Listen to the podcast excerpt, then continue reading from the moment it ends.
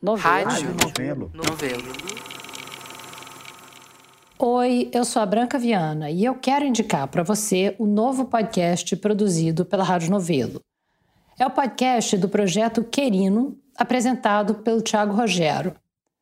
É um podcast para quem quer entender como a história explica o Brasil de hoje. Os episódios já estão todos no ar lá no feed do Projeto Querino. Procura aí no seu tocador de podcasts. E agora eu vou tocar o trailer aqui. E eu espero que você goste. Conta a história que o homem foi assassinado nesse quarto que está aqui. E aí eles vieram, os escravos enfurecidos, matou todo mundo que está aqui na casa e era esse quarto. A independência do Brasil completa 200 anos em 2022. Essa classe oligárquica brasileira, ela é descendente de proprietários escravizados. As pessoas não chegaram aqui três dias antes do 7 de setembro, muito pelo contrário. Ainda em 2020, a gente começou um longo trabalho de pesquisa, viagens e entrevistas para entender o Brasil. O Brasil virou um estado da ilegalidade, do crime organizado, do contrabando, um estado contrabandista um projeto para entender como a história explica o Brasil de hoje.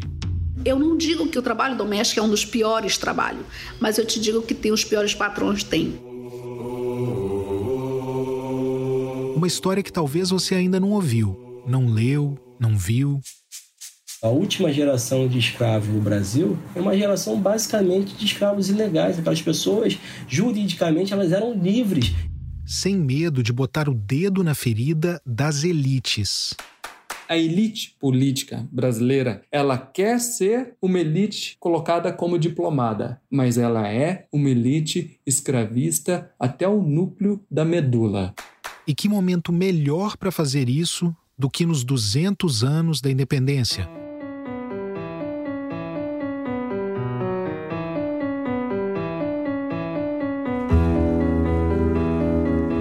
Política do Estado brasileiro em relação às pessoas negras, depois que derrubamos, né, não que terminou, mas que derrubamos o regime da escravidão, a política foi o, a política de eliminação, é para matar.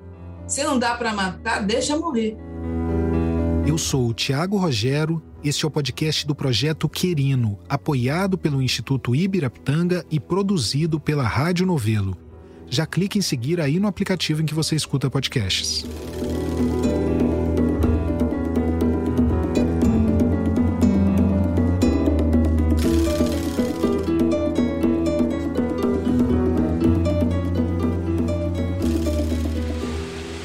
Saber de toda essa luta do meu avô, do meu bisavô, né? Pra gente eles estão vivos, né? Perderam o corpo e estão vivos. Então, assim, a gente não podia decepcionar, porque isso é a nossa herança.